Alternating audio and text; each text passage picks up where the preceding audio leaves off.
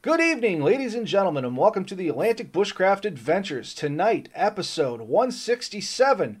And as you notice, Ben's not with us here tonight. He's still in the midst of doing his relocating and setting up for that. He could possibly join us later on tonight. Uh, that's yet to be seen. But who we do have here with us tonight is a gentleman that I've been advertising on our episodes here, and you folks have reached out and said that you were really interested in this topic. And his name is Jamie Harris. And Jamie Harris uh, is the operator, owner operator of Bluefish Knife and Tools. Uh, Facebook group going for the last three years is where I pulled the information. But Jamie, you've been at it actually longer than that, haven't you, sir? I have, yes. Uh, it's been going for well. I've been making knives and doing leather work to complement that for uh, going on six years now. So it's pretty much. I I, I started Facebook Facebook group and uh, my Instagram about three years ago. And that's when I really took notice off it too, to be honest with you. And a lot of people of us did because you know social media is just that. It's a great way to get stuff out, expands your uh, your presence on the interweb or intraweb, as you uh, say.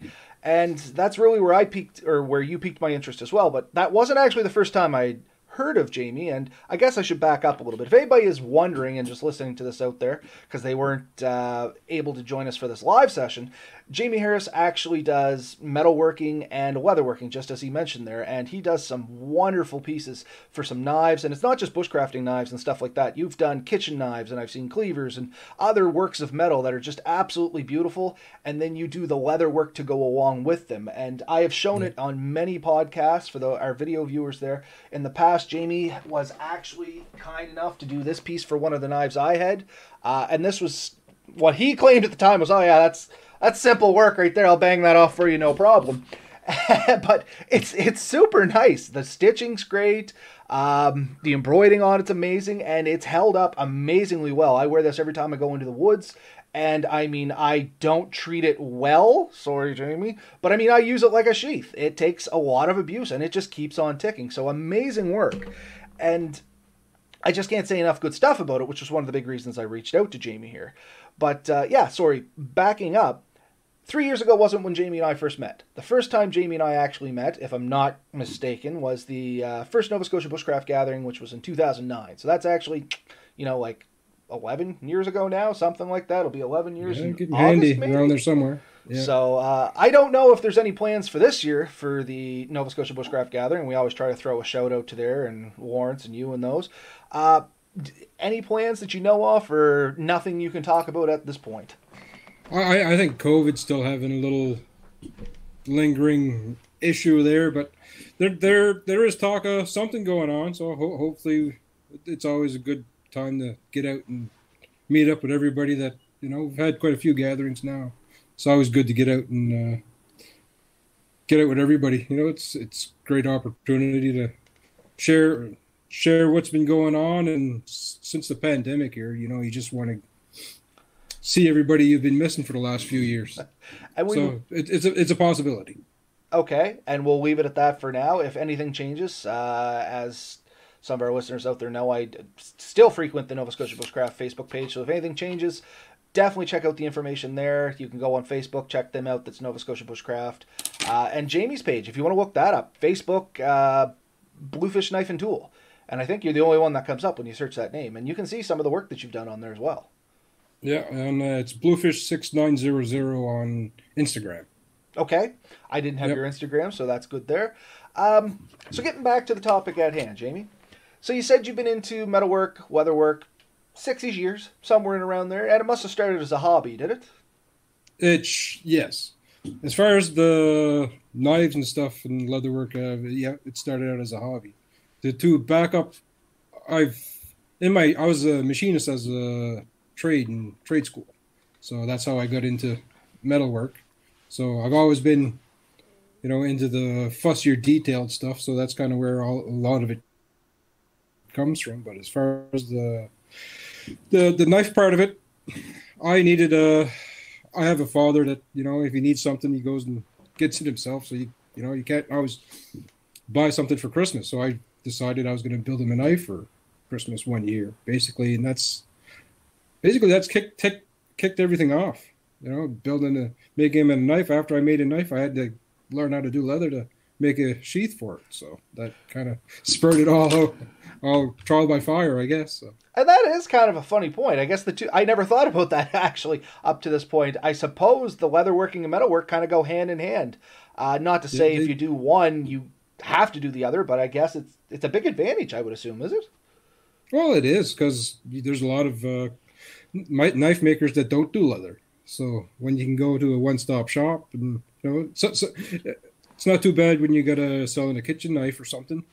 I mean, I, I like to put a put them in a Kydex sheath just as a drawer protector. As mm-hmm. far as a kitchen knife, if you're going sole kitchen knife, but as far as a hunting knife, you know, you don't want to send out a hunting knife that's not in leather, right? You know, you you you spend that much for uh, that much of an investment for a hunting knife, and they got to carry it in their pocket when they get it. You know, it's kind of a should have some in something, right? And if it's going to be in something, you sh- should be in something nice. So and I couldn't agree with you more. And like I said, I've mentioned it numerous times in uh, old podcasts and stuff like that about this leather sheath. Actually, I think it. I drew attention to it within the first five episodes that we actually did, yeah. uh, and I constantly refer back to it. And that's one of the things I say is if you do have a nice knife and a knife you like, sometimes the sheaths that come with it they fail, and you have to look for somebody with your skills that can actually you know make you a good sheath. Because just like mm-hmm. you said, if the sheath falls apart, you're not just going to carry the thing in your pants pocket. It's just not going to happen. You know what I mean? Like, could no. you imagine uh, my knife here, which is uh, about a six inch blade on it?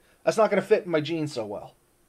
No, I mean, you can get creative. You can heat up some ABS pipe and make your own Kydex sheath and stuff like that, but it's not quite the same, right? You can't beat the a good leather working sheath. Uh, and I do stress the word good because I have had some poor ones. Don't get me wrong. Just what you know, like you buy them off the shelf kind of dealios. You see, oh yeah, you gotta make a knife to fit that because that's the leather working I do. Uh, if I have a knife and the sheath fails, well, now I call somebody like you. Previously, I would just find an old sheath that kind of fit the knife, and I know a lot of our yeah. listeners out there will do the same thing, and you make it work, and it'll work for a while. Absolutely, but the quality is just never there compared to the stuff you use here. It's a nice thick leather. It's rolled by the looks of it. Um, where do you get some of your supplies, Jamie? If I can ask that, but I get most of it at, at Tandy Leather, and they're they're available online. I I use shop at the shop in Dartmouth, and other than that, I make my own tools. So once again, a benefit to doing both sides of the coin. You know what I yeah, mean? Exactly. But, yeah. So, if somebody wanted to get into the leather work, which uh, we might as well start right at point A here. Let's say I'm new sure. to wanting to do some metal work. What is some things, as somebody that knows very little, I could start doing to lead me down the right path? Like, where where would you start if somebody wanted to make their own knife?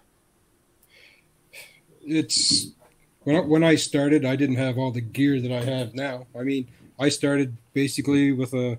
I did have access to a bandsaw, but a hacksaw, a file, a sharpie marker, uh, some a, a, torch of some sort, and some oil, and you can you can get pretty pretty basic, right? So, with the sounds that, that, that's going that, that's going way basic, but yeah, I mean you can do it. But I mean that's perfect. And, and, that's the ability or the level that some people would have to start this. You know what I mean? Yeah. You all got to you got to start somewhere, and when, when people are interested in what do I say? You, you just get started. Don't, don't get hung up on the gear. The gear can come later. You're going to find out what you need. I mean, I, after I, I, filed all my bevels on the first few knives, after that I went to uh, just a, a, belt sander, a, a three by twenty-four Delta sander. Right, stuck it upside down in a vise and ground it that way. I mean, nothing was very perfect, but you, it can be done. Then you just build up after you figure out what you want and you get fussier. So, okay, let me ask this: What are some good metals to start out with? What's something common I might have laying around that I might be able to use? Because I know once you get into the higher end stuff, you're obviously going to be getting bar metal or something like that with specific mm-hmm. metal properties for the project you're working on. But Joe Blow me, I'm going to the garage. What am I going to start hacking up into a knife? Oh, well, first thing, find some old files. Start off with an old file of some sort. It's going to be pretty hard. You're not going to be able to file it. Take it, grab it, throw it in the campfire overnight, get it nice and hot, and let it cool down, and you should be able to work at it from there. So, what does that do to it, if you don't mind me asking? Uh, heating it up well, and letting it cool down like that. It's it's an annealing process. It's not perfect, but it, it should get you in the right ballpark.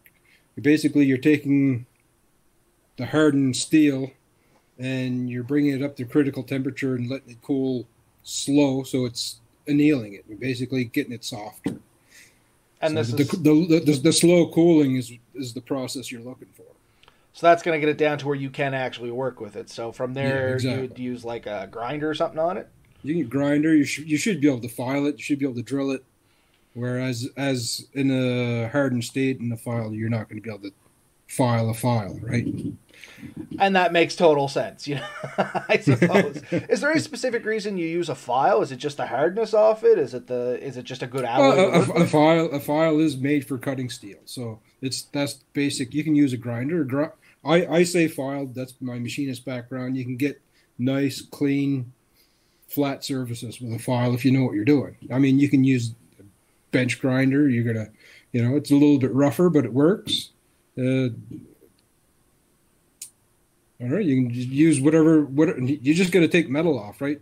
Get the profile you want. You get your shape. You get your bevels the way that you want them. Put a couple holes in for stick some pins in there and glue some wood on it. You know, that's basically what a knife is, except for the hardening part. So And that's fair. Now, there's two things that you said that I, I'd like to question there. You keep saying bevel, and if I know what a bevel is, but how do you set the bevel? Because I think that's the hardest part that a lot of people have with knives, and uh, Oh, something I struggle sure. with too is getting a decent bevel or the proper angle or whatever you want to call it. Everything I do is always lopsided. It Cuts to the right, great. Not so good to the left. yeah, well, that's all practice. But I mean, you, you, if you can start off with a fairly straight piece of metal, you get to draw. You take a sharpie. Well, you, you do your profile, so you, the outside of the knife. You do your after you get your right shape. You put a sharpie down it, and you put it. You try to get a line down the middle, line on the side of how how you want your bevel to go, and then you just work to that. You know, you, you stay within the lines. Actually, Just sounds really color- simple, and I never thought of it before. I've always tried freehand. right? Yeah, well, I mean, if you, you to have good light and something to work to, and I mean, I got bad eyesight, so I got little cheater goggles here now, and do what I got to do. But And that's just it. You do what you got to Yep. do. So you get the bevel. You said uh, template, I think, as well. Do, do you freehand your templates, or do you use ready-made templates, or do you draw templates in your spare time? I actually, I actually do everything on the computer now. So, Okay, so like Uh, uh, AutoCAD or something like that, I assume. Yeah, it's all actually called Inkscape. It's a free program. You just sit there and basically you put a couple dots and you start mo- manipulating stuff around. And so, if say you wanted a knife and you say I want these parameters, I can put whatever it in. And the benefit of that is after I got it drawn, I can zip it over to you. You can look at it. You can actually print it out full size, cut it out, put it in your hand, look at it. No, this is got to be a little bit bigger. That's got to be a little bit bigger. I can sit there in five minutes, modify it, send it back to you. So you know, so that that's the part of the custom knife I like, right? So And that's actually a real good point. Um, I've told the story before. I have had previous experience, and, and you know the story too. And w- there's names involved in here, and I request not to mention the names just out of respect. But I have had experience trying to get a custom knife made in the past. Uh, it didn't work out, and that was one of the problems there was there. I was giving my information on the knife I wanted, but I wasn't getting a anything back that I could possibly make changes to. You know what I mean? I had to take pictures of knives I had and said I like this part of this knife, and I'd rather this part of that knife go to here with about this long with a handle shape like this. And basically, I tried to draw it out, not being an artist, and I sent that forward to this individual, and they're like, "Yeah, I'll try to make you something like that." And that, you know. What their interpretation of my drawing was, and what the final Yep. product could have been, it, it was, Yep. you know, it was a heyday there. yeah, yeah, exactly. so, I mean, I, I, th- there's, there's a point in where a lot of people get to that they're custom knife maker, but they don't necessarily take the orders that the customer wants. They build what they want, right?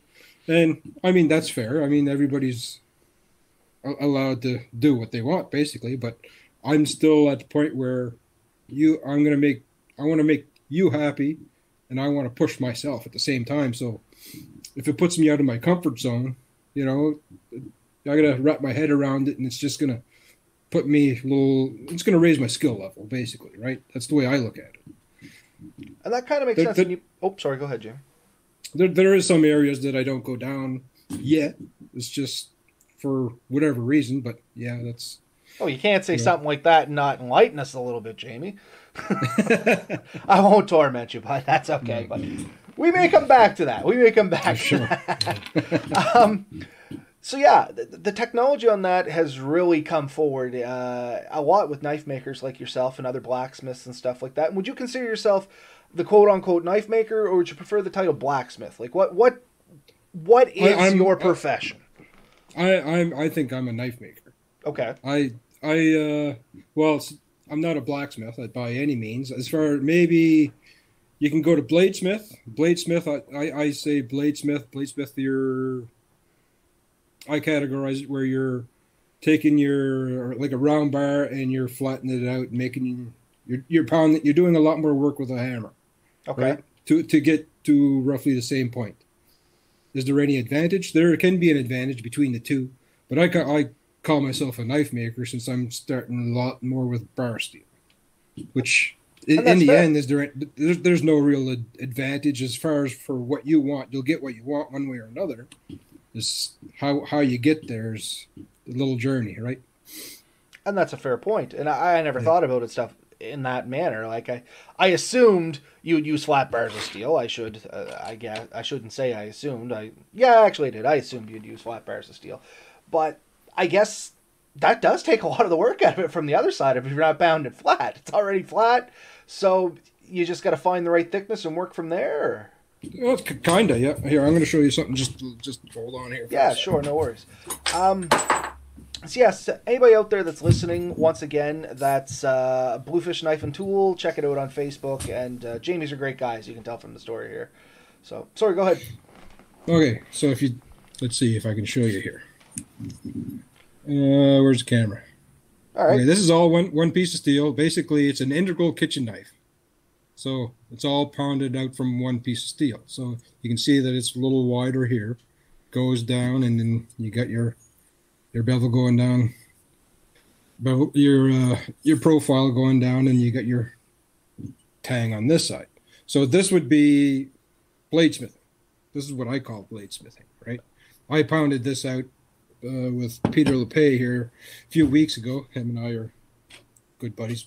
LePay Knife and Tool. He's a he's more of a blacksmith on the blade or, or bladesmith, and he hammers and knives and axes and everything else. But uh, so I just mean, a, a point of interest there. If anybody's ever seen my Basics of Fire, the first one there where I was talking about the striker ahead, it was actually Peter that made it for me. So, shout out to Peter. I Yeah. mentioned him in the past as well, but good, good call. Anyway, sorry, Jamie, go ahead. so yeah, I mean that's that was made from a round bar. So that that's uh that's on the bladesmithing side of it. But mostly what I do is starting with a flat bar and going from there. So. But now that you've done something like that, you've added that to your repertoire of skills, so it's something you'd be at least comfortable attempting again, correct? Oh, for sure, yeah. So mean, I, I think I- that I- skill is now in your pocketbook, man. I think you could work up to bladesmith off that. I don't know, maybe I was. But um, yeah, so your templates and stuff like that for Joe Blow like me, I can't draw. Is there resources where I'd be able to find that stuff online? I've never actually tried. I tried freehanding a couple knives, and it looked like uh, my little girl did it. To be perfectly honest with you, Yeah, you give me Uh, a there is there is actually there's a guy in Alberta. His name is uh, is, uh, Dan Comeau, and he has a world of knowledge on his website. And he actually has uh, four or five different huge pages of templates where you can go and you can print them out. Each different style is actually different lengths and everything else. So you can go there, you can look at it, print it out, and you know, copy it out, cut it, glue it to a piece of steel, work to it. It's pretty easy. You can take two or three of them, take what this piece you like, that piece you like, glue them together or whatever. You know, you can. Opportunities are endless. So Okay, well that's good. Well, once again, new to it, not something I would have thought of to be honest with you. I thought you had to be able to draw to be able to do this stuff or find a knife or something like that. I know you can get basic templates I'm going to call it. It looks like clip art.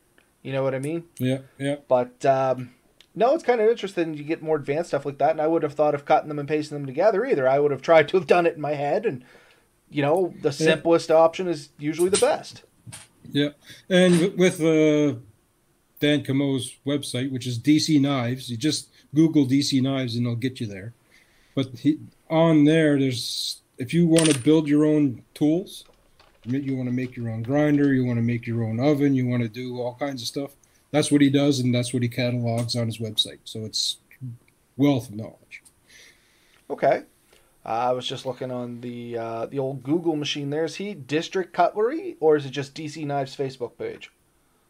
Uh, DC Knives. No, it's not. It's not a Facebook page. Okay. On I see DCKnives.com. There is an online. I think I think it's dot .com. Let's see. It does. And we have wonderful technology here, but the name's going to be wrong. So, everybody, Ben is Jamie, because I never changed it over on this one. But oh. uh, is this the actual uh, webpage we're talking yep, about? It, yep, it is. And if you actually look on the red deck or the orange text on the on the right there, you can actually see all the different topics that he went through. And there's there's temp, there's knife templates and walkthroughs of different building different machines and all that kind of stuff. So so that's another part of the craft that I really enjoy is I don't buy my machines, I build them. So it's all well, a lot of times I have more fun building machines than I do building knives. So it's but that's part of the hobby, right? It's part of the it interest and what keeps you involved. That's right. Now, when you say build your machines, what's an example of a machine you would have built for yourself? Uh, let me see. I don't know. I'm putting you on the spot here. This isn't a question uh, we talked about. So. Let me see if I can show you here. Well, there's one. So what are we looking at there, Jamie? That, that that's a belt grinder. Okay. So, so, how would you have manufactured that? It looks like you made some sort of body, bolted it to your bench, attached some sort of motor. Yep, it's actually a two two twenty three phase motor. So it's got a I got two twenty in my shop, and I got a little fancy machine in a box back there. It takes single phase turns it to three phase, then you can variable speed it. So nice. Now, what's the? Yeah. So, so oh, sorry. Go ahead. Go ahead. No, I was gonna say, I know a lot of people that make knives. Uh, a belt sander is like up there on their list of must-haves once you start getting serious about it. What's the benefit to a belt sander versus like a grinder or something like that? Well, the, the, the belt sander is a belt grinder basically, but what what this I guess an angle doing, grinder is what I'm thinking. Yeah. Well, this is going to do the same thing. It's going to keep it cooler. It's going to be more precise, and this you can. The functions that you got to do is you can put the attachments on these. Where an angle grinder, you're cutting on a little radius all the time, right? You can cut with it, or you can sand it off, and it's always a little radius. With these here, you got a lot more abrasive. You got 72 inches going around, and two inches wide. So the longer the belt, the cooler it's going to stay. And so the long you're not going to be if you're working with a hardened steel, you don't want to overheat it to, to ruin the temper in it. So it's and you can get a lot. The, the abrasives you can get for these is unreal now. So okay, um, now you said temper, and I'm kind of jumping forward here, but I, I had a question I was going to ask you later. Might as well ask it now because temper was mentioned. I've seen online. Is it true those little like convection ovens can be used to do a, a temper for a basic knife. You don't need like a forge or anything. You can temper it in an oven. Temper, yes, but not harden. There's a difference. Okay, walk us through the okay, difference. Okay, okay. So once you got your, we were talking about making your template earlier, right? You got your template, you got your bevels. You don't put your bevels right fine. You leave them a little bit proud because you don't want to destroy it when you're uh, heat treating. So basically, what you got to do, you take your bar steel that can be hardened, your hardenable piece of steel. You got to get it up to critical temperature, which is roughly around. It's uh, it's about 50, it's just under fifteen hundred degrees for a, a carbon steel, but what happens at that state is you can take a magnet and when you get to past the critical temperature, the magnet doesn't stick to it anymore. So you can actually judge your temperature with a magnet. So once you get to that point, you can take it, you dunk it in oil. I'm not going right into the weeds with different types of oil and different types of whatever. I know that's a conversation for another day. yeah. So anyway, you dunk it in oil. You got to, you or whatever medium you got. It was different steels have different mediums, but uh, you, you you dunk it, and after after that it's hard, but it's too hard. So now you got a hardened piece of steel, but basically you drop it on the cement floor, it's going to crack. So you got to take hard it makes and you, brittle. Hard's not Yes. tough. Hard is brittle. Exactly. So what you got to do now? You got to temper it. You got to actually take it. You put it in the, an oven at a certain temperature, which is usually around 400 degrees uh, Fahrenheit, and you leave it there for a couple hours, couple of those cycles, and then you get your finished temperature where you want. You can you can vary it a little bit to get exactly where you want. You get a like a kitchen knife. You want it a little bit harder it, it- so you're not going to be prying on it or whatever. Your hunting knives, you want it a little bit tougher, you know, so you're not dealing with a broken knife in the middle of a field, you know, dressing a deer or whatever. So yeah, you can you temper you can temper in your wife's oven. While she's not home, we're trying to make cookies. Yes, exactly. Uh, okay, you said heat cycles. So that's uh, that's a term I've seen in the knife making community and stuff like that. What do you mean by heat cycling? Am I bringing it up to that 400 degree temperature and then letting it come down to zero, like room temperature again, or am I requenching Yeah. it? What happens in between cycles here? So you when you're when you're tempering, you're bringing it from zero to 400, and you leave it there for two hours. And what you're doing is you- you're uh, converting. You're yeah, you're taking a lot of the. oh, my, my the. I'm getting all jumbled up here, but, but yeah, you're you're cycling it. You're uh, re, you're ta retaining austenite is converting, and you're you're starting to get into the a lot of the science part of it here. But uh, We don't have to go too far into the science. Keep her simple for me, man. yeah, but yeah, your uh, your cycles, two hours, two two hours each, and basically you're taking the temper out of it. Uh, how can I uh, explain this in a better way here? I think the idea is as the temperature comes up, it's coming up slow. It's a lot like making that metal cool down slow. You're just not bringing it up to that critical temperature and letting it cool down, like we talked about. No, well, the- you're not you're not worried about the the, the rate at this point.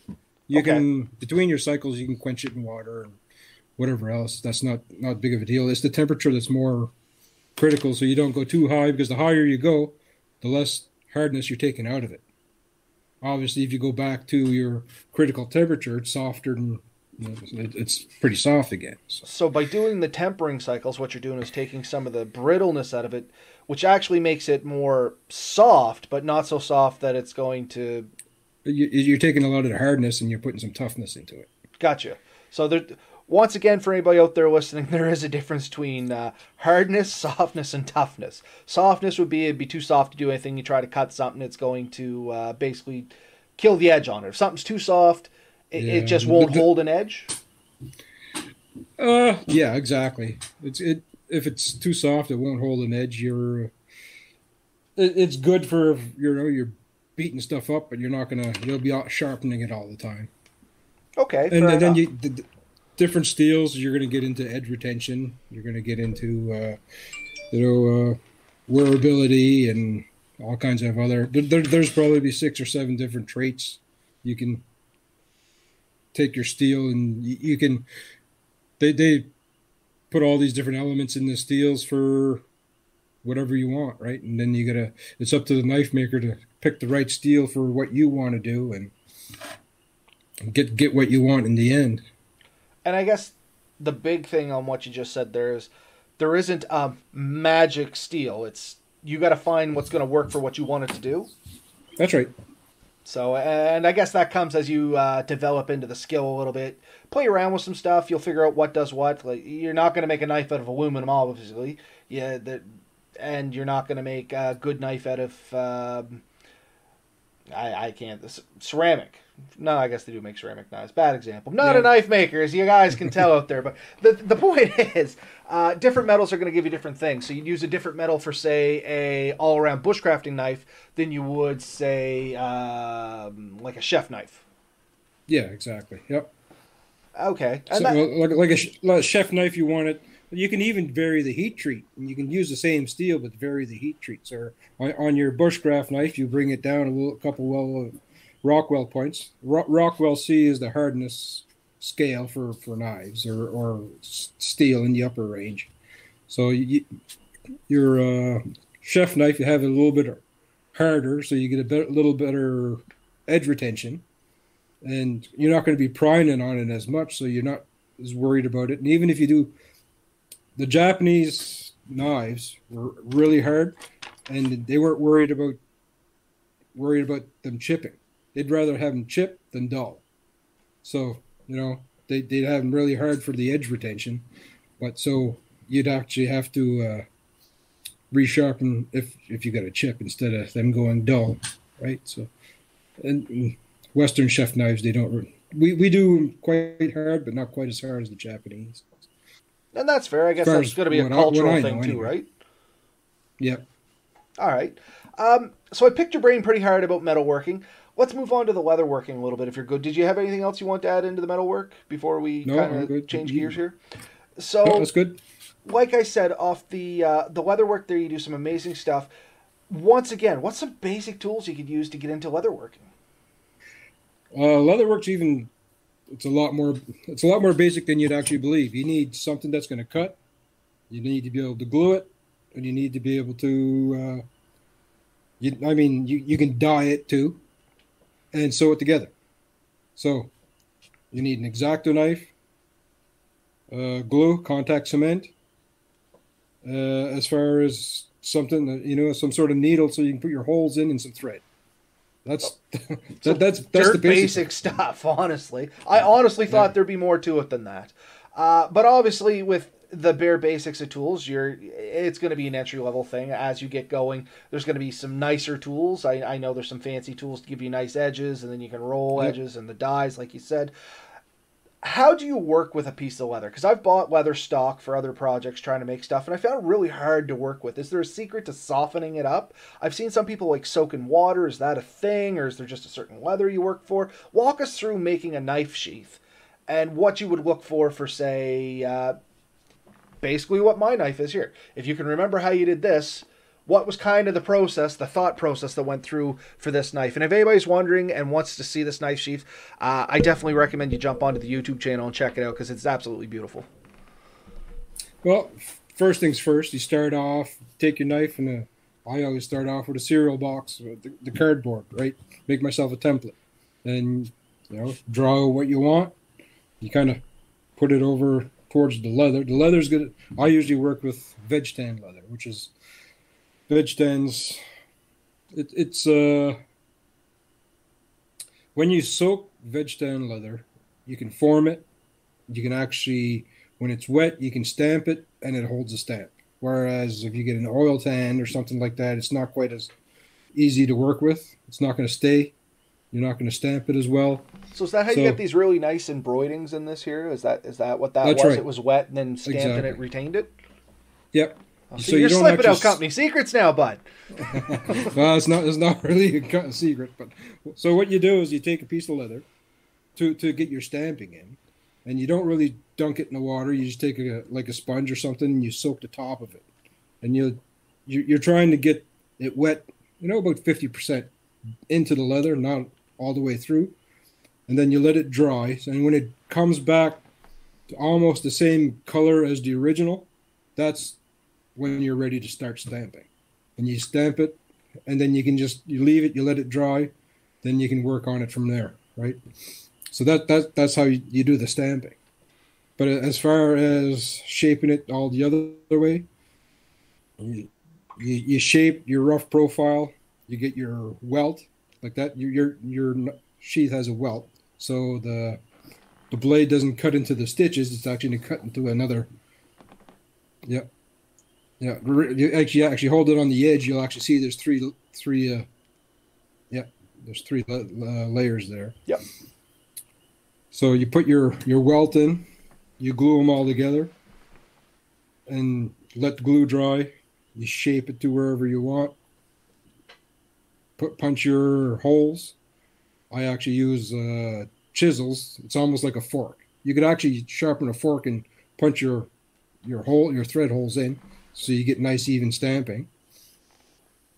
And after you learn the saddle stitch, which is pretty easy, it's just interlocking. You get two needles and you just go in and out, in and out, in and out. That's your, that's your saddle stitch right to the end. You back up a couple stitches to terminate your stitch. Burn it with a lighter, and after that, you just you got to dress your edges and stuff. So with, with leather, with leather, you actually you can you can actually sand it if you want on the edges. I was going to say you, this uh, is very smooth on these edges. It's not a, Yeah. a raw edge at all.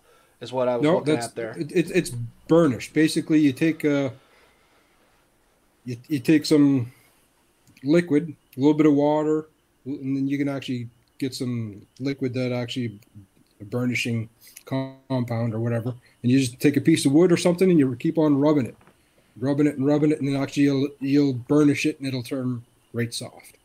You, the more you rub, the the better it's going to come. Some people use denim. I use wood or, or antler, Okay. and and that that's it's pretty simple. As far as dyeing, you just get some dye. You can actually make your own dyes and stuff. I mean, uh, simple or not, I mean, you can't argue with the results. It's it's it looks really nice. The the the question I was going to ask is, how do you know what shape to make this sheath to fit? You know, this knife. D- Is it just trial and error, and it comes with practice, or is there some sort of method you you do to make it fit? Because honestly, that that's where It- I it- came up short. It's a lot of trial and error. Basically, you're you got your template, you got your pattern cut out, you're bending everything over, you're holding it together with clamps, and you're putting the knife in and out, making trying to get the retaining the retaining feature you want. So when you tip the sheath over, it doesn't fall out, right? So you can stretch leather, but you can't shrink it. Okay, and that's something worth noting because I was going to say, do you like do this and then, I don't know, get the leather wet? Because I assume as it's, it's wet, it swells. Then as it dries, it shrinks, or No, that's see, not the case. No, but what you can do is when you get it wet, you if you can wrap your your knife in, in cellophane or something, so you're not going to damage your knife. You you wrap it in cellophane. You actually get your sheath wet, put the knife in, and you basically wet form the sheath around the knife, and you can and you can get the you form it in a way that it's going to retain the knife in the sheath, and it'll dry hard. So Okay. after you do that, after you do that, you want to use like a beeswax treatment of some sort. You can get some waterproofing and stuff. And beeswax compound will actually harden the leather. So what did you use to seal this leather? Because I've gotten it wet. I've actually fallen in water with this, and it's still retaining its shape all well. I assumed if by the process you just said, uh, if it wasn't treated, if it got wet again, a lot of this detailing stuff would start coming out. But this has held up great. It's pro- I probably use Sno-Seal or something like that on there, which is a, a wax based thing. You put it on with a heat gun. You know, it, I've actually taken raw beeswax and melted it with a heat gun. Put it on, put it on in a melted form. Used the heat gun to soak it everything in again, and did that the leather sheaths too. Then just put a little bit of oil and stuff on the top of it. So No, and uh, like I said, whatever you put on this, I swear by its quality. I, I show more people this sheath than anything else, to be honest with you, simply because it's a lovely piece of work. Um, and honestly, uh, it was very reasonably priced. It escapes me at the moment, but that was the other thing that I, I specifically remember. It was reasonably priced. And for anybody out there that's listening, if they do want to check out your page or something like that, I know this is a loaded question, and we talked about this before we came on if somebody wants a custom knife, I know the range is going to be from wherever to wherever, depending on how intricate they want it. But for a basic bushcraft knife, there in and about. And anybody listening, this is not the price. Don't call Jamie and say, "Oh yeah, they said it was going to be you know whatever price on the podcast." No, that's not what I'm saying. I'm saying what's a average price for an average knife. And I know the sky can be the limit, and the bottom can be the limit too. Well, I mean, my, my range is I'm, I'm starting 350, 375 for bushcraft hunting knife, and going up from there depending on what you want. I mean, you, you can go get a piece of antler, you know, that's worth five hundred dollars just for your handle. I mean, I mean, so you know, you can't get that for a three hundred dollar knife, but or you can get a different exotic woods or whatever. But my my, my prices start there, and then we start talking about handle material and what you want and all this kind of stuff, and if you need anything special or customizations and everything else. As far as leather work, I mean, I for a basic sheath like that, I can't remember what it was. 65 75 bucks or something like that. Yeah i, I think it was plus, under 100 to be honest with you because i thought it was great. Yeah. um, uh, hey chris i was just starting to wonder where you were man. I, I didn't see any comments come up. Welcome to the show. I knew you'd try and jump in for this one. Um, that's one thing we didn't talk about actually, Jamie, and you mentioned it right there's handles. Handles can be a very intricate part of the knife. Uh, I know me, I'm just going to run to the wood pile and I'm going to grab something out of that and cut it up with a bandsaw and try my best. But what are some good woods and where do you get your woods? Do you do the same thing, just whatever wood you have happen to lay around that makes you happy, or? Oh well, I mean, a lot of a lot of the woods that I use actually came from my wood pile, believe it or not. But but that's a lot of uh, curly maple. But other than that, I'm going to. I got a. There's a couple specialty wood stores in town here that I go to, or or you can go to any knife supplier or whatever, and they sell you scales, and then you can get into synthetics and whatever else. Like, so that's. See, but, you but, and I would have made great friends back in the early 2000. I used to be a scaler, and what we did was wood veneers did a lot of nice ashes, curly maple, curly birch, bird's eye birch, bird's eye maple, stuff like that, right? Yeah, yeah. But um, and if anybody doesn't know what I'm talking about there, uh, that's a whole other discussion too. but just search uh, some actually, of those terms. Actually, we're actually, if you look on this side, all that stuff there, oh, way over there, oh, that's all handle material. But you don't have Some to get these. Ex- Actually, you said antler, which is real interesting. Can you just like use antlers off a deer, or do you have to get some specific type of antler? No, deer antler works fine. All right, fair enough. Um, if, if you if you can grab it, you know, and you can find a, especially with deer antler, since it's always got a curve everywhere, mm. you got to find a spot that's whether you're right-handed or left-handed, and it fits comfortably in your hand. Do you find Since antlers hard to work with because of that problem? I find I'm fussy enough where I got to find the right piece. And, and that's fair. You got to find it, you know, and you got to have the right diameters. It's got to be the right diameter in the right spot. Then you got to deal with the the pith in the center, so that if you do sand into it, you're not sanding into that soft spot, so it's not visible. Right? That's something that I had to learn the hard way. I was just going to ask how sanding went with your antler, to be honest with you. Yeah, yeah. Um, let's see, Chris Loveless. Is there a website, and do you ship to the U.S. of A? So I'm going to let you answer that. Answer that, Jamie. Yep, I'll ship just about anywhere. I actually have knives in the UK. I've got quite a few in the states. Michigan, Ohio, all the way down California, out west in Canada, Fort Mac, BC. So I got them everywhere. So yeah, no problem sending to the states. And uh, if you're wondering there, Chris, he has a Facebook page. Do you, do you have anything other than the Facebook page, or just the Facebook page? Facebook and Instagram. Okay. I keep forgetting about the Instagram. And I'll include the links to both of those in the description of the video, as well as I'll include in the description of the uh, audio file that goes out to all our major platforms there. Uh, I do have the Facebook page up here on the right beside us. And once again, I never replaced Ben's name for Jamie's name, so uh, Jamie is the new Ben for the for the segment here. But anybody that's looking at our videos, like you're in for an eye treat here. Like look at some of these things; these are absolutely amazing. I, I assume the knife block wasn't you, but um, maybe it was. I no, I made the knife block too. I, I I didn't make the knife I didn't make the cutting block, but I made the, the block that's holding the knives, the walnut solid walnut block. Awesome job. I, I am sorry then, mm-hmm. uh, but yeah, like this this is your stamp here, the bluefish. And uh, it was one of the things I said we may talk about. So why don't you walk us through it while we're looking at some of your samples here? How did you come up with the name Bluefish? Well,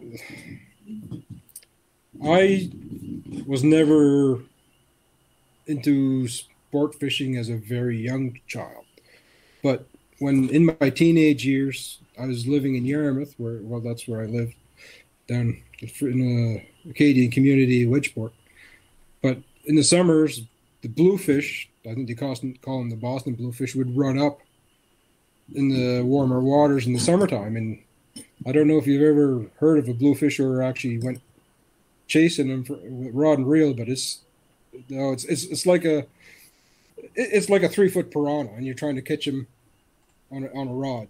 And so I just got obsessed with trying to chase these bluefish, and you could only fish them for a couple weeks a year, so it just always stuck with me. As far as the swordfish, I was a commercial fisherman for quite a few years, and we used to chase swordfish, and it just always it reminds me of home since I'm away from that community now, working in the city and whatever else. I mean, that's that's it's a part of home, right? I, I could have put a lobster on there, but swordfish is is fun. No, I like the story behind yeah. that honestly, and that's that's unique to you. You know what I mean? There's a lot of companies right, that yeah. use a lobster here in Nova Scotia. Where, if anybody doesn't know Nova Scotia, we're pretty famous for three things: forestry, fishing, and farming. If you weren't doing one yeah. of those three growing up, you basically weren't from Nova Scotia. But uh, I am going to put you on the spot a little bit, Jamie. I notice a video here on your Facebook page, if anybody's watching, of a folding knife. Uh, how have you been in pursuing this? Because this was something you were playing with at the time, which was uh, yeah. this was back in March. Uh, how has that developed along for you? Can people now order folding knives from you, or is this something you're still? Yeah, it, it, it's it's something that I will. It's it's you know it's it's a pastime. Let's see if I can hold it up here. So this is this is my my beater. I love how he says beater, and that knife looks nicer than one of my high-end knives. but, kind of and you did this all yourself. What did you uh, what did you use for the handle? If I may this ask? is a this is a black G10, which is basically like a fiberglass resinous type of material. All right. It, it's a it's a synthetic, so it, it's gonna last. It's it's pretty. It sands well. It's it almost shows like a little bit of a grain to it. Uh, it it works well. And I guess that's another part of your your bag of skills. There's you got to know some woodworking for some of these handles because obviously yep. you can just run out and grab any wood, sand it, and throw it on there. That's that's fine. But some of the examples we just pulled up there, like there was beautiful, uh, beautiful. Oh man, there was beautiful grains in some of that stuff, and you made them pop, and you could tell that you uh, roasted some of it and things like that. Like you got to know what you're doing to get beautiful results like that. So don't be don't be modest on yourself. You there's a lot more in your bag of tricks than you're letting on. well, the thing with knife handles is you gotta everything's gonna be, you know, within a five inch and one inch window, right? So you can get a beautiful piece of wood that looks great on a kitchen counter, but it's not going to look good on a knife because it's the the the detail's not there. You, you're actually taking, you know, you don't you got to scale everything down. So to get something nice and small, you know, it's going to have a lot of character to it. That's why a lot of the knife scales are pretty expensive because you're going to the the higher end exotics, so you can get that scale down and get what you want out of it and you made a good point there, which is what I was going to allude to towards the end, which we're coming up on here anyway. Um, a lot of people will argue that the cost of a custom knife sometimes isn't worth it. But before we we go too far down that, give us an idea, Jamie. How many hours do you put into a custom build? And I know that can be anywhere, but on average, what's the least amount you've ever put in? I bet you that number would still stagger people. Well, even just hand sanding a knife, you know, you're looking at three to four hours just to get the finish, right? So, and if you're counting hours, oven hours, and everything else, I mean, you're into it for. If I started a knife now and I was trying to get it out as fast as I can, it's probably going to be would I get it done in a day? Probably not 24 hours for the whole process. But the, the working time, the working time can be between 12, 16 to 24 hours, depending on what you're doing. And that's the thing. That's what I mean. You're not banging these knives out in two, three, four hours. That that might just be the polishing and the detailing. Like yeah. there is time and time, and if it's a custom order specifically, and Jamie doesn't have the creative license just to be like, I'm going to make whatever I want. Uh, if he's trying to follow specifications, you're adding more time in. You get to those exotic handles like he was talking about. You're not only into money, you're now into more time because you got to be careful while you're working for that. You buy a five hundred dollar right. piece of wood, you don't want to screw that up because now you're into a thousand dollars worth of wood, and that's yeah. just the knife. And now you're into the leather work, and then once it's all done, you got to polish it all out and make it look nice before it goes out because I I don't think I've ever seen something of yours go out and it wasn't just absolutely a one quality. Well, the, the worst part and the best part of the process for me is when basically the knife, you, you got to finish the whole knife before you put the handle on. But that's when it's the most delicate. So any little blemish you put on the blade, you're almost, it's taken hours to try to get that out.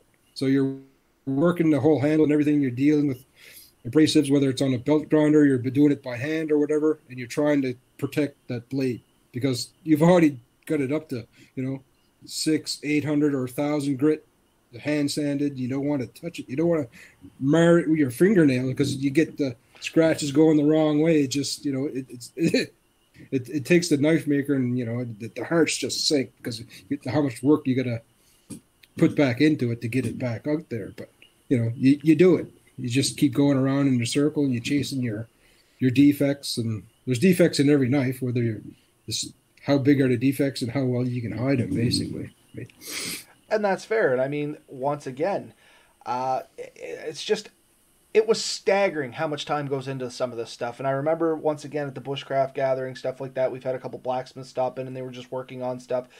And I was like, oh, okay, I'm going to watch this guy make a knife. And I was expecting him to start with a chunk of metal, and by the time it was over, there'd be, you know, something that resembled a knife. And hours in, there's still not even a decent representation of a knife going. And this individual was still like, nah, nope, that's still not quite right. And I'm like, it, it I, I don't even know what you're looking at. But that's the thing. There's so much time, so much care. Um, the quality of the materials going in, it all costs money. And that's why custom knives do cost a little bit of money. Uh, but you definitely get that out in the other end. You get a one off. Even if Jamie was to make two of the exact same knife, I can guarantee you put them side by side, they're not going to be the same. Just like Jamie said, there's always little minute differences and things like that. And another thing with custom knives that a lot of people don't realize or they don't think of is it's like buying a car. You want to go in the woods and you know, if you want to go four wheel, four wheel driving, and you're not going to buy a Ferrari, but you know, they they sell Ferraris and they sell trucks, so you can do you can get either, but you can you can't get both out of the same vehicle. You can't get the you know the performance out of a Ferrari when you when you need the four by four.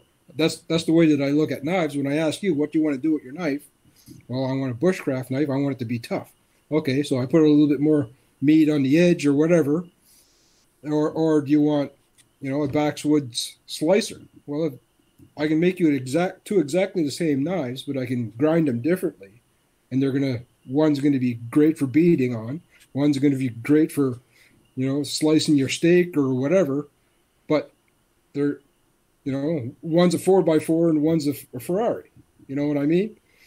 The same knife. It's just all in the characteristics and and that's so, a great I mean, point to make, and one I never even thought about. Is I imagine you've heard this before. You've asked the question, "What kind of knife do you want?" I want a knife that does everything. There's not really yeah. a knife that does everything. No. So, and and that's a great point. Uh, we are coming up on the end here, but I am going to give you a spotlight here for a second, Jamie. Give us a story and something that sounds like it's going to be a great story. Hopefully, uh, you can think of one. Is give us a time when you were close to the end of a knife and it all fell apart on you. Just to give an idea of what can happen. Uh, can you think of something like that? Uh, I think it's probably when I started experimenting with fillet knives. Fillet knives, I want a nice, bendy, flexy fillet knife, right? And in the last couple years, I've been pushing myself to go thinner and thinner and thinner all the time. So, sitting down with a fillet knife and you get it nice, because it's not just about being thin; it's about the geometry of going to getting your flex where you want. So you get it a little bit thinner in the end if you want more flex at the end, or or you get it more symmet- symmetrical if you want more of a belly bend or or whatever. But you start playing around with it and start pushing it a little bit too far, and all of a sudden, well, you know, you went too far. and you got to start all over again, right? It, it's it's all about experimentation. You, so you know, you sit back and you cry a little bit, and you pick up your heart off the floor, and you keep on going. Because much like uh, the leather, as you were saying, you can grind metal out or flatten metal out, but you can't put metal back easily. No, you can't. And that's not where... easily. and I could just yeah. imagine you got a little too uh, thin, and it either became too floppy or it must have snapped or something. Did it? Oh yeah. Well, I, I put it. I just pushing it against the table and just kind of went a little bit too far. And she got a little too thin, but I mean, yeah. and if that was to happen, you were making somebody else's knife. You're basically back to square one. That's right. You know yeah. what I mean? That that's the reality of the work you do. That could happen. Uh, that was with a fillet knife and kind of an extreme example, which is perfect, exactly what I was looking for. But the reality is something out of the realm of, you know, reasonableness could happen to that knife. He, he may be walking it over to do a final quench or something like that, and it falls on the floor, and you put a big nip in it. You know what I mean? Yeah. Like he did not uh, expect that to happen. another bad one is when you get it, you're almost done. You don't quite got it hand sanded yet, but you get it to the grinder and you're well, Let's say if you're sharpening on the grinder and you got it, you got a, a fine belt on, because when you got a fine belt on, you you want it to run slow because you got more abrasive. Because if you run fast, it's going to get more, it's going to get hotter. But if you run a little bit too fast on a little bit too fine of abrasive, and you turn the edge blue, mm. then it's done. You got to start all over I've again. seen this before. Um, yeah. On, on stuff I've been working with. So if that happens, and this could be some of the problem I had, there's no way to get rid of that. No, it's done. You're done. You got to start all over. I think I know why some of my knives haven't turned out. I was just like, oh, that's pretty. I went on about my business. Yeah. But and, yeah. and that actually, and, and that's why I, I don't sharpen on the belt sander. I actually sharpen by hand. I actually made my own jigs and sharpened with diamond abrasives by hand. So I then I can control exactly what angles I'm putting on it. And once again, that's so, where that quality is going to shine through because you're getting it exactly as you want it. Uh, it's yep. as slow as you want it. You're getting a way finer edge, way less heat, I assume, which is going to create a tougher edge. Or mm-hmm. more specifically, it's not going to hurt the steel as much. Which uh, once you've got that steel to the way you want it, you're not affecting that as much. So, but that takes time. You can slap it off oh, with a exactly. belt grinder and like how much ever, but I guarantee it's what four, five, six times longer doing it by hand. Oh, it's a lot longer. I mean, you could probably sharpen a knife on a belt grinder with the right abrasives in three to five minutes, and in some knives are taking me over an hour. So, and that's fair enough. So, once again, folks, if you're wondering or wanting a uh, custom knife, that that's where your money's going. It's not that Jamie is uh, or anybody like Jamie is gouging you. I don't I don't think they are when you truly actually take the time to see how the knife is from your mind to your hand, there is a lot that goes on in between. And yeah. I'm not even going to profess I know what half of it is. No, if I was in it for the money, I'd be working on leather. Honestly, the, the, I I um, I got the passion for the knives, and the leather just comes with it. But if I'm if I'm, you could make more money per hour with the with the leather than you can with the knife. So, and that's fair. Uh, so we are coming up on our one hour there, Jamie. I thank you very much for joining me here at Atlantic Bushcraft Adventures. Just before we sign off, once again, tell people how they can find you, how they can contact you, anything you want to say, and uh, get it out there for uh, people to basically get back to you. Sure. Uh, Bluefish Knife and Tool Facebook group is where I'm at, and Bluefish six nine zero zero is uh, my Insta- Instagram. So either one of those and contact me. And you can find me on Facebook too, but whatever. it all works. I, most times I'd say go through the Facebook page. That way you're just not getting a whole bunch of stuff hounded on your personal page. Um, And I once again, I'm going to include the link to the Facebook page, to the Instagram. I just jotted it down there. It'll be on the description of the video here. Uh, and any of our listeners out there that are listening, I know some of you listen on your way to work and things like that. Don't fret. If you hear it, check back in the description of the audio, and I will make sure that the link for Jamie's Facebook page is there and his Instagram. Uh, and people could just message you on either one of those and just to say hi, appreciate your work. Definitely give a thumbs up and a like there. But if you are looking for something, uh, definitely reach out to Jamie. As he said, he's shipped everywhere, so there's no reason that you can't have a beautiful knife of your own made from Jamie.